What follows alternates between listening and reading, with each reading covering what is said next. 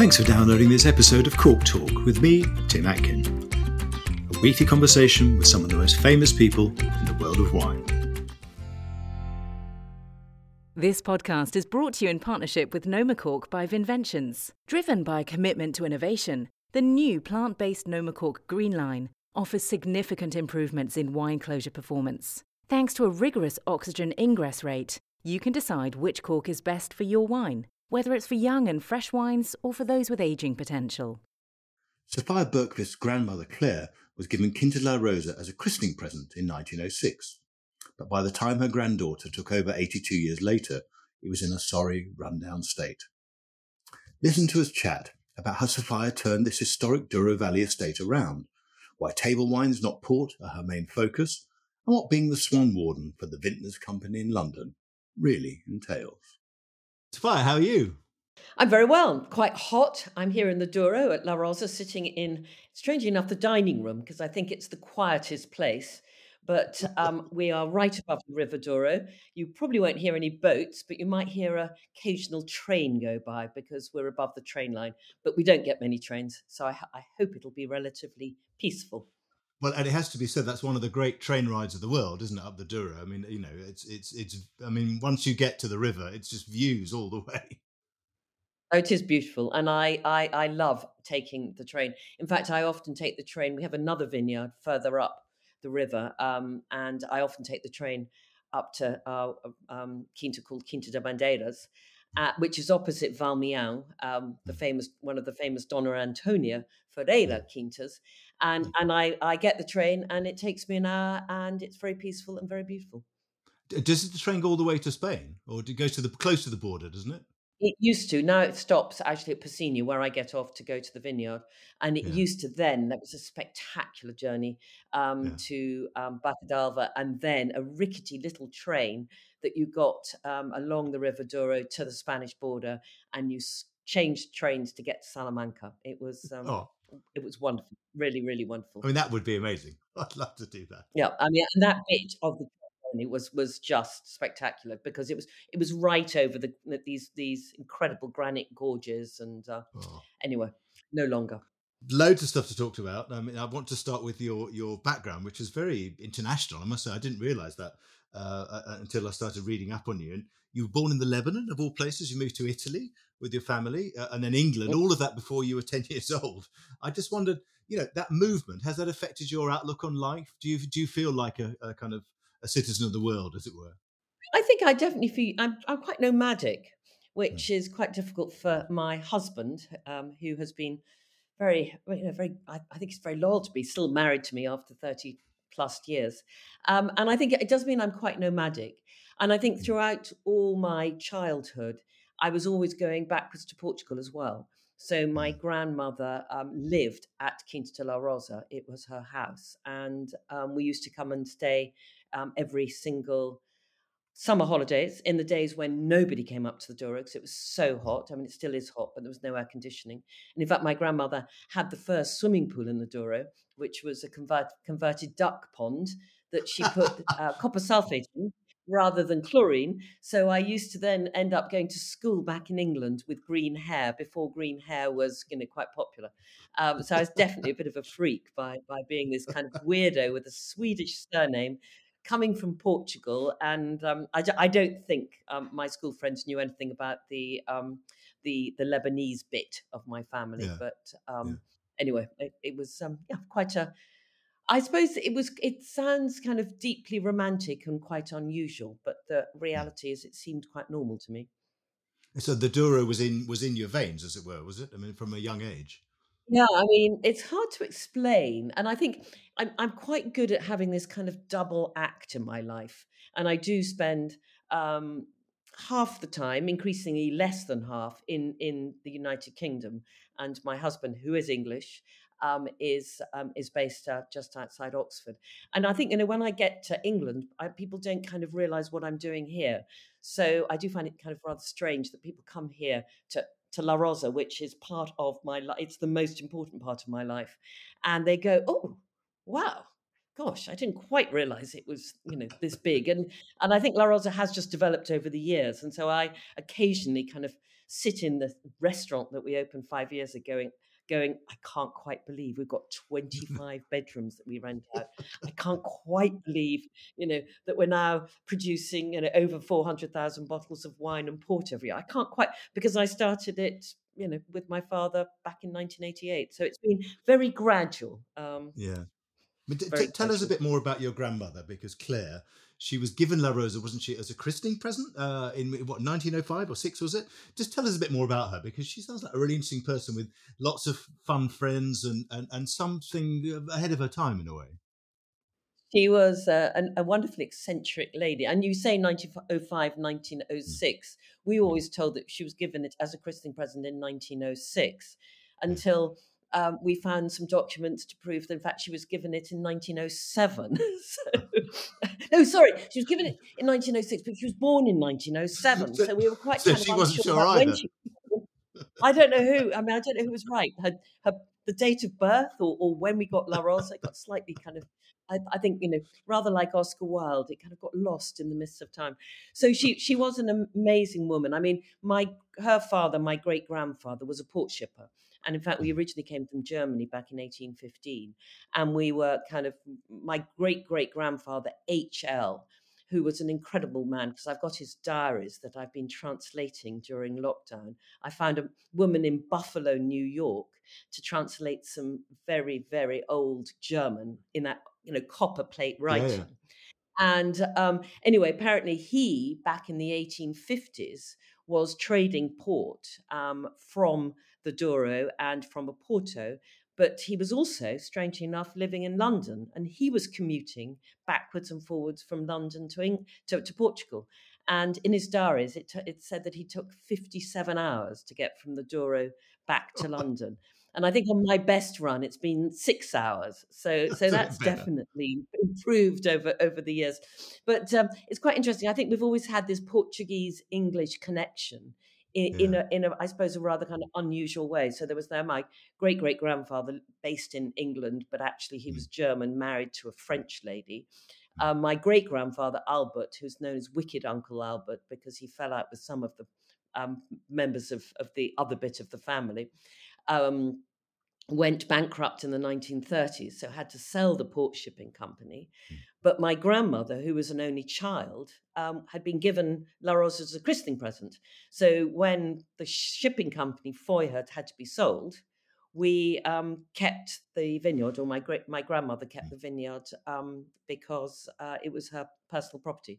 So we were we were quite lucky. And I think people think it's very glamorous to receive a vineyard, but in those days, it was a kind of hut. I think it had three rooms, and they'd been they'd been bought from the local uh, doctor, and he had a kind of small waiting room and a couple of, of of rooms that he slept in and a kitchen, and it was a very different type of place to what it is today. Yeah, interesting. And her interesting friends, but she knew Fanny Craddock, didn't she? And she Elizabeth David, didn't she? I mean, yes, yeah. she did. She, I don't know why you picked that up, but she she entertained. So she um um. Uh, she married um, a rather taciturn Swede who was based in, in Porto. And in fact, their families had kind of houses virtually next door to each other in Foz, in that beautiful um, avenue that overlooks the sea, these very grand houses. Uh, one of them now is a, a, a, a medical clinic, and the other goodness knows what. Um, and anyway, they, they met, uh, you know, very young, got married, had my father, uh, my grandfather, the Swedish grandfather was um, went off to Glasgow with my mu- my grandmother during the war and ran a munitions factory. And my poor grandmother, I think she had a pretty miserable war, stuck out in Glasgow. Um, and and and apparently, actually, anyway, um, she she she didn't behave herself very well, and that resulted in at the end of the war they divorced. My grandfather went off with her best friend in Porto, which was very dramatic. But I, I don't think one should feel too sorry for my grandmother, because I think she was having quite a good time as well. And so she then um, she then effectively went and lived in uh, uh, at Quinta de la Rosa in the nineteen fifties and sixties. And it's hard to explain what the fifties and sixties were like here. I mean, it was just very, very remote. She used to send a, a basket of goodies from um, the Jersey cow she had and the vegetable garden down to, to the local delicatessen, well, the delicatessen in a Porto, not local at all, because I think it took about four hours to get there. And the delicatessen in exchange used to send things like butter and cheese and and, and bacon and things that you couldn't get. and, and, and I met this delicatessen uh, many years ago. He was called Argosh Late, uh, and uh, the, the shop is still there in Foz, and he remembered my my grandmother well.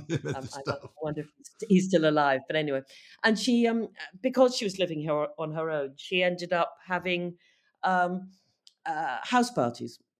Mm. And she used to have, you know, pretty wild house parties. And she had someone called, um, a great cousin of hers called David Punsonby, Um, who was a, a, a concert pianist and also um, a, a, an artist. And he uh, lived in, a, in Lisbon, and he was an extraordinary man. He was kind of, the Punsonby family is quite a kind of well-heeled family in, in the U K. And um, and it was in the days where it was illegal to be gay. And um, he Ooh. had his, you know, various yeah. um, outrageously um, outrageous boyfriends who used to come and stay here. Um, and I used to come and stay when I was aged eight, and I remember my David took me up once from from Lisbon. I had to stay over the night with him, and uh, he took me up to stay with my grandmother. And I said to my mother recently, I said, "Mum, you sent me off to, you know, stay with David and, you know, all his outrageous friends." And she said, "Yes, of course, darling. You know, why not? You were, you know, he's, he's, you had to see the world." And I remember, you know, aged, aged eight, you know, being, you know, it was just so exciting. I mean, because they were all, I don't know, just wonderfully artistic and very free. Um, I didn't meet, I didn't meet Fanny Craddock, but um, my father did have um, a wonderful story of post-war. He was in Cairo propping up a bar, and he got a kind of little note saying, um, "Are you um, Claire's son?" Uh, Claire being my grandmother. And my father said yes, and went over to, to talk to this individual, and um, and he was even in war.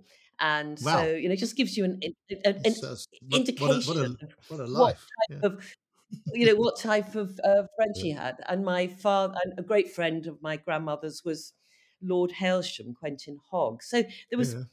an extraordinary lots mishmash of, lots of, of people yeah. coming through. And then also the, the wonderful Port um, families as well. So mm-hmm. I kind of grew up...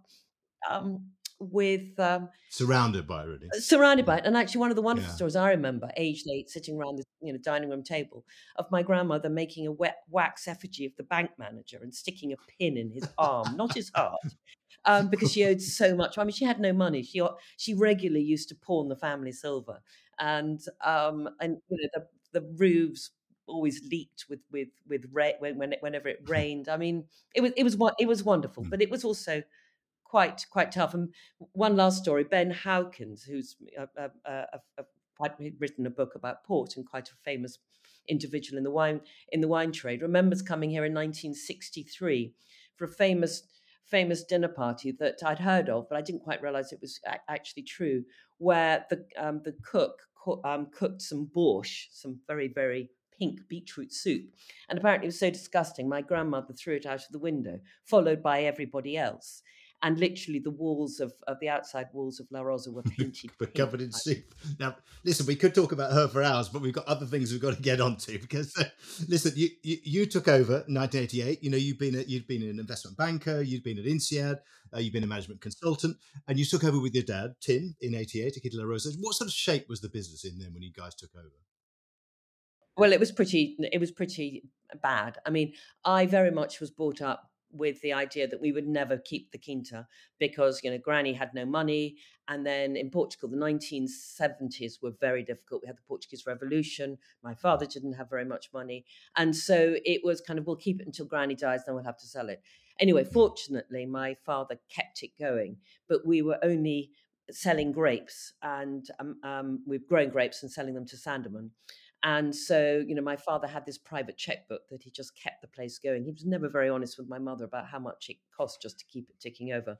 But it was, you know, it was in a pretty bad way. And there was, in the early um, seventies, the um, half the house fell um, down onto the railway line, and my father had to rebuild it. And the railway guys were yeah. threatening to blow up the whole house because the the trains had been stopped for a couple Amazing. of days. And it was pretty dire. I mean, it, it was extraordinary, pretty dire.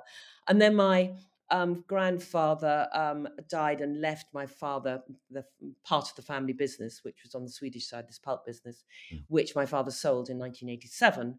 And with mm. the money that my father finally he had in his in pocket, yeah. he he's, he rang me up and said, how about it? Let's um, do, do what he, he... It was always his dream to start our own label again and start making our own port. So in nineteen eighty-eight, we stopped our our our, our, um, uh, our, our relationship with Sandeman, started making our own port, and um, it was quite difficult. I, I think uh, you've quoted me saying it was, you know, port's very branded. Well, yeah, I mean, how, how do you, I mean, as you said, you know, port is a very branded product. How do you establish, I mean, the Quinta people knew the Quinta, presumably, but they didn't know the brand because there'd yeah. been no brand. So yeah. how do you establish something like that from scratch? No, nobody knew us. Yeah. And I was very naive, you know, so much for my M B A and investment banking and everything. I did a kind of uh, a, a cash forecast and everything. I th- thought in five years' time we'll make some money. I think it took twenty years to, to get out of the, the red or, or, I mean, it was always, and I was always teetering there of, you know, not quite, it's it's difficult. And if you talk, you know, and the great thing is that, in fact, I was talking to, to the owner of Hattingley recently, mm. uh, talking about, you know, his, his problems. He said, you know, am I ever going to make any money in this? It's, it's, it takes a long time. And interesting, if, you know, English Fizz probably has a similar um, link in terms of brands yes. because of champagne and the big brands as a port yeah. port does. And we were one of the first port houses to re-establish ourselves. And now I think maybe it's easier because there's lots of small port houses and brands, and there's been an explosion of, of Portuguese wines as well. So mm. I don't know, maybe, maybe it's got easy. I mean, the one thing you, you did have were these amazing vineyards, right? I mean, I, I know you've added to them since, but they're they're, they're classified as A grade, right? Yeah. Yeah. Tell us what tell us what an A grade vineyard looks like. Yeah. Well, we were very lucky because um, we we have a very good location, and we're right on the river, and we are um, A A graded, um, and the grading is is is very similar to a, a Bordeaux classification or whatever, or, or Burgundy, um, and it's an old fashioned classification that, that was done by the Casa de Douro, um, you know, a century or so ago, um, and um, it's based on um, really the, the the quality of the area. So it's a mixture of um, things like the altitude um, right. and also the amount of rainfall. So the, the the further along the river, away from a porto, you get, the drier it tends to be more of a rain shadow area.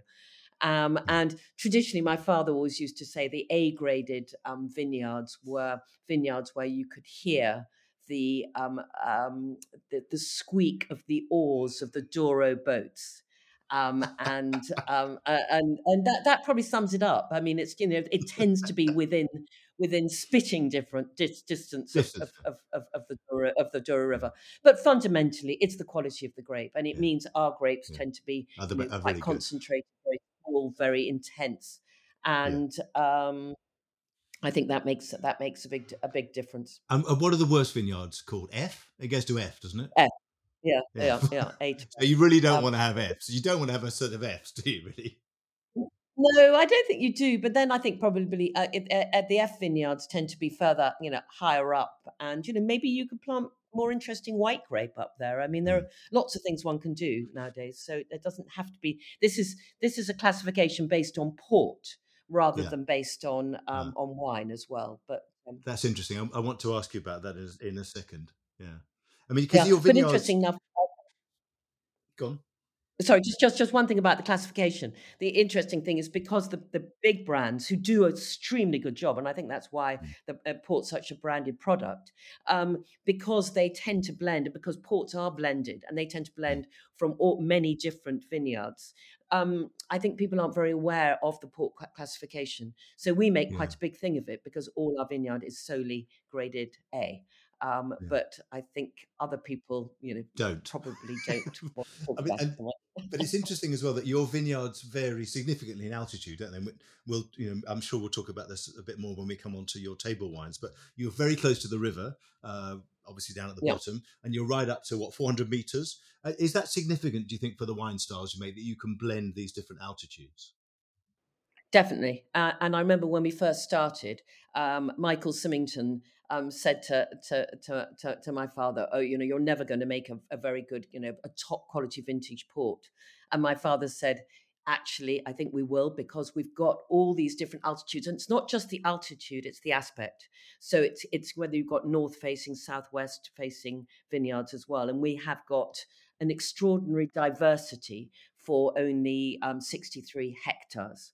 And the and the one thing that's very important to us is is is is the um, uh, morning sun that we get. Um, so it, it it does give a certain amount of freshness to our vineyards. So you face east, or a, bit, a significant part faces east, does it? Yeah, east and southeast. Yeah. So we get with the morning sun hits hits my bedroom window and wakes me up in the morning. That could be worse. I mean, you know, in the, it's interesting. In the early nineties, you were one of the first porthouses to make top table wines, really.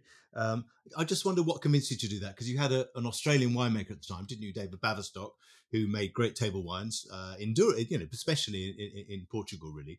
Was he the person who convinced you to do it, or were you thinking? Ah, the story is he didn't, because at the time, David Baverstock was making port for the Symingtons next door. And he was really frustrated because David was one of the first people to identify the potential of the grapes in terms of making not just port, but also ta- red wines and, and white wines, but particularly red wines at the time. And um, actually what, what happened was in, in nineteen ninety-one, we were sitting there and we had a vineyard that we couldn't make into port because we hadn't got the right as a beneficia, but you have a kind of port quota. So we hadn't got the right registration as usual. I'd made a mess up with all the Portuguese bureaucracy. So we had these grapes and we didn't know what to do with them. And David and I and, and my father were sitting there, and it was rather a cold in front of the fire. It's rather a cold vintage. And um, I said, you know, what are we going to do, David? We're going to have to pick the grapes. And David said, we must make wine. And the next day, my father and I went across to Peter Symington, um, David's boss, who was making the port at the time. And Peter said, take David away. Just, you know, he can be a, a part-time consultant. David carried on working full-time for the Symingtons. But, you know, we make port in the Douro, not wine. And oh, really? It's very interesting. The, you know, how many people have now made made made, made wine, and David really should should be credited as being mm. one of the first. I mean, Duas Quintas probably started about the same time. Um, yeah. Dirk was definitely um, yeah. uh, experimenting with, with his with his very very um, thick and syrupy type, not syrupy in sweetness, but but I remember you can almost kind of put a, a, a spoon into. Well, those have changed a bit, haven't they?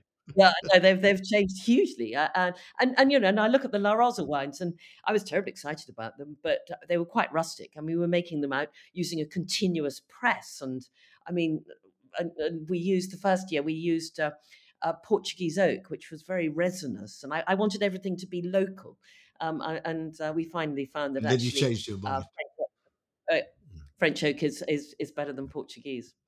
I, I'm interested. It's, I mean, are you saying that table wine vineyards are not necessarily good port vineyards and vice versa?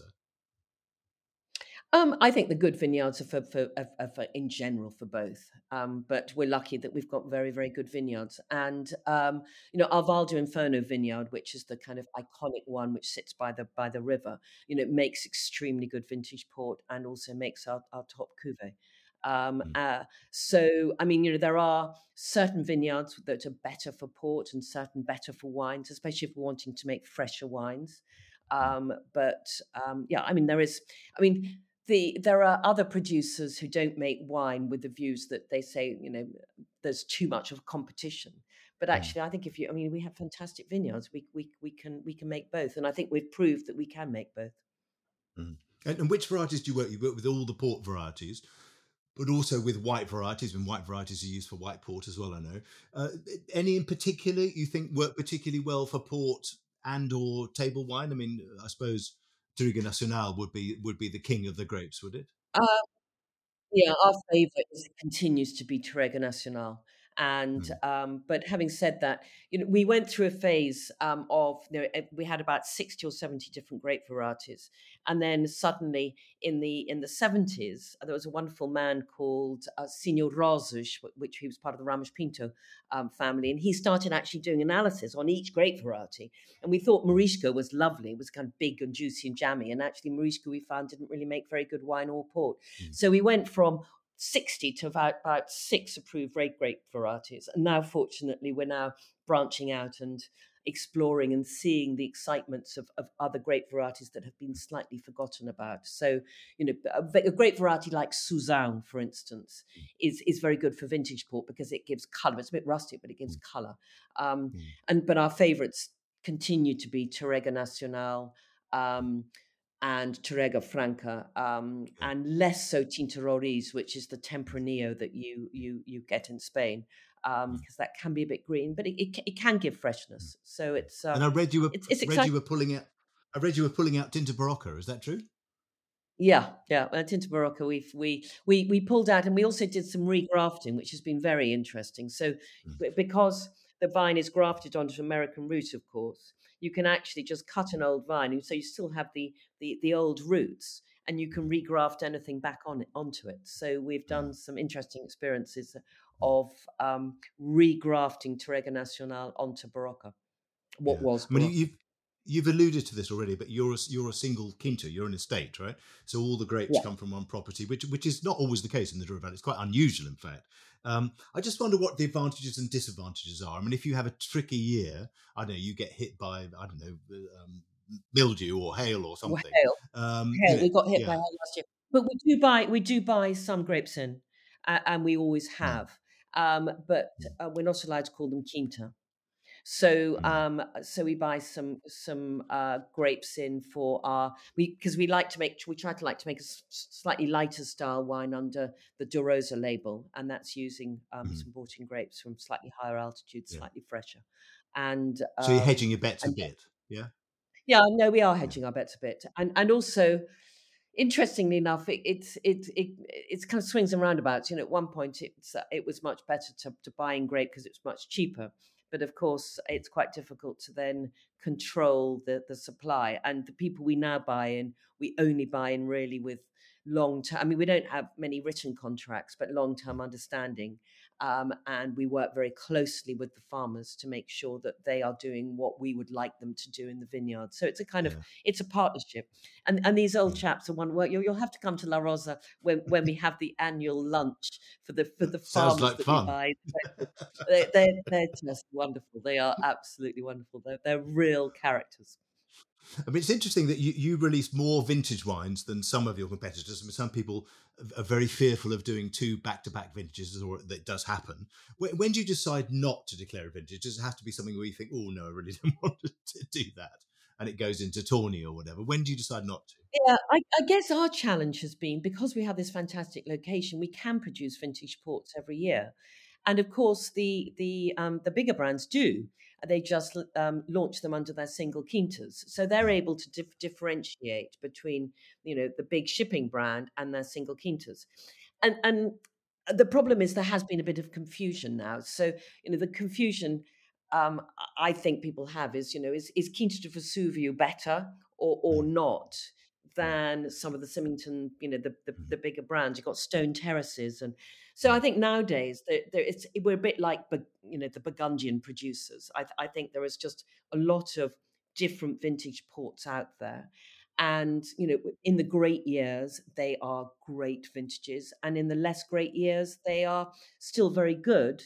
But, you know, like Bordeaux or, or Burgundy or whatever, they're going to be slightly lighter style, but they've still got the quality for vintage. And, and what you have to remember is that they're approved by the Port Wine Institute, and the Port Wine Institute is pretty tough. We were just trying to get our vintage two thousand twenty approved, and you have three goes, and then you send it to the kind of final court of appeal. And we only got ours approved on the third go. And George was absolutely Ooh. determined. He couldn't believe, George, George being my, our winemaker, he couldn't believe that it had been rejected. Um, and I was particularly keen to have the two thousand twenty because, of course, it was COVID year. And I can say that that's the only vintage port, possibly ever, but definitely from Quinta de la Rosa, that has only been trodden by female feet. Oh, and you're wow. the first to hear that, Tim. I think that's, I like that exclusive. You're, you're the first year, because we, we, we only got it approved just now, and uh, um, anyway, so it's the first female. You've got to put that on the label, haven't you? You've got to go on the label. I, I don't, don't you worry, I'm not going to miss out on this opportunity. You've alluded to this a little bit, but tell us, how would you describe the the style of La Rosa, both in, in terms of the ports and the table wines. And I just wondered how it's changed since since eighty-eight when you started and where we are now, basically in two thousand two. Um, yes, I kind of alluded to, because we have this, this morning sun. So our ports and wines are definitely fresher and more elegant. And um, uh, and I remember when we first started making wines, I wanted to make wines that were, you know, huge, big Parker wines, and we just couldn't. Mm. I mean, they just, the vineyard doesn't, isn't able to produce them. And, and thank goodness, in a way. And what we've learned over the years is to very much listen to our vineyards to see what we can mm. produce. So uh, both our wines and our ports have this kind of slightly more elegant, I mean, people say, oh, it's because I'm a woman, but actually it's not. My great-grandfather was making Uh, similar ports. I I tried his nineteen twenty-seven vintage port, and it was it was. I tried it blind many many years ago. That Michael Broadbent had this huge blind tasting with all the twenty-sevens, and I wrote a, a, a very beautiful old elegant lady, and that's how I would actually describe. And that was your wine. A lot of our port, and it was our port. and, and I was yeah, I was in my twenties. I really didn't know what I was doing, but it's just quite interesting that that, that was the style Of, of of the family and, and of the vineyard. And our style for port, we do stop the fermentation slightly later. So our ports, people tell me we make wine lovers' ports. They're slightly so they're less sweet. Less, they're less sweet. Yeah, yeah, yeah, slightly less sweet, and and they've got this kind of vinous uh, quality to them. Um, and you can see that in the wine. You know, our wines are very much more elegant. I mean, George. winemaker George Moreira, who's been with us for twenty years now. We celebrate twenty years with him, um, and he is very much his style as well. I mean, that's why I think mm. we work so well together, is that he now knows the vineyards very well, and he takes that that that that elegance out of out of what we have. It's interesting, you know, talking about this. It's a cliche in a way, but this sort of feminine touch. But it's interesting that you're the only British woman running a porthouse, and you know, I, I've spent not as much time in port as uh, the porto as you have, but it's improved a lot. But it used to be pretty traditional. If you're going for lunch at the factory house or whatever, I, was it hard for you to be accepted as a woman? I mean, did they think, well, who's this, you know, whippersnapper coming in to run this porthouse? I don't know if it was ever being a woman. I just always felt a bit of an outsider, which is strange considering the family history and link and everything yeah. here. Um, maybe I, it didn't worry me being a woman because my, my grandmother was was loved and respected for, for what she was and what she did. And there is a there's a whole, you know, link between, be it um, and, uh, Dona Antónia uh, Antónia being a, a, around in the in the background of, of the great woman. Historic in, in figure. The portrait. You know, great women of the portrait. The historic really. figure. Yeah. yeah. Yeah. And I think, you know, women, you know, women... worked very hard in Portugal. I, I think I always felt I was more of an outsider because I was um, English rather mm. than being a woman. Um, mm. And I think I just used being a woman as much to my advantage. Uh, so I don't know. Uh, I've I've been in a very kind of male-dominated world from university through to the city. Uh, so I, I was just kind of used to it. So. And do you, do you like being in that kind of world or or, or not? Um, yeah, I don't know. I kind of... I I I really enjoy, um, and and I know we we're going to talk to, talk about the vintners later. What I really enjoy is is encouraging women in the wine trade, and um uh, and I I think that women's palates are slightly different sometimes. We all have different palates, but um and I embrace that. So I don't think I noticed it while I was, you know, building up La Rosa that I there were there weren't many women around. But I really embrace it now because um, there's just a great camaraderie amongst uh, um, women in in the wine trade now, and there are lots now in, in Portugal in different formats. So mm-hmm. you know, you've got beautiful Sandra um, at, at Wine and Soul. You've got Olga oh, running yeah. Lavradores de Feitoria, who's married to to to, yeah. to to to George. You've got you've you've got kind of different different people coming out, and it's it's it's. It's it's very Filipe good. Filipe Pato as well, of course, who's been on this podcast. Yeah, yeah, yeah, uh, yeah. Filipe, we, we share the same distributor in Portugal, so I, I see mm. Filipe, and uh, no, it's it's mm. it's great. And actually, it's it, and there's Anna down in Cortes de Cima who's who's doing a yeah. great job and exactly remodeling Cortes de Cima, yeah. and she's yeah. the new generation as well, which is which is uh, it's it's it's it's great to see. Um, so I think yes, maybe looking back, it would have been nice to have more women around, but I didn't. I don't think yeah. I really noticed it. I think I was so determined not to fail and so mm. worried about everything mm. that was happening at La Rosa. And we had, you know, we haven't got time, but we had so many problems and so many issues that I don't think I kind of noticed, you know, being a woman. I was yeah. desperate I mean, to succeed. I mean, you, you've mentioned the Vintners, uh, which is a you know historic livery company. The Vintners Company goes back to thirteen sixty-three. Uh, you're now something called, I think you're now Swan Warden, which means that you very soon yeah. will be the master. You'll be the second woman. The one is about to, is she about to start or has she just started? Uh, the f- the first she's just female master. She's, done she's just part. finishing. Yeah, yeah. yeah. And, female master. And, and, you'll, and you'll be the second yeah. in two years' time? Uh, in two years' time, yeah, and I'll be subject to election. Um, so you yeah. have to make sure that you know I'm I'm I'm on the route, but um, there are elections in the in the in in the process. And, and what does um, the Swan Warden no, do? No, Anne's been a very. I look after I look after the swans. Look after the swans. I'll have to I'll have to ask you to swan upping, which is rather a hoot, which is you know you, you take a boat and go up and down the river counting swans. But there is a serious element, and we actually have been. Um, unfortunately, with the avian flu, I had to um, agree to uh, the culling of quite a lot of swans uh, this year. So that's been quite sad and quite dramatic. So do they belong to the Vintners? Um, uh, they belong to Vintners, the Dyers and the Queen. Yeah. And so you go along, and Swan Upping is this year, yearly event, which, I mean, you could see it as just a kind of, you know, a, a recent up, drink a lot and have a day out. But actually there is a, a, a whole week of Swan Uppers catching swans, weighing them, checking the swans' health.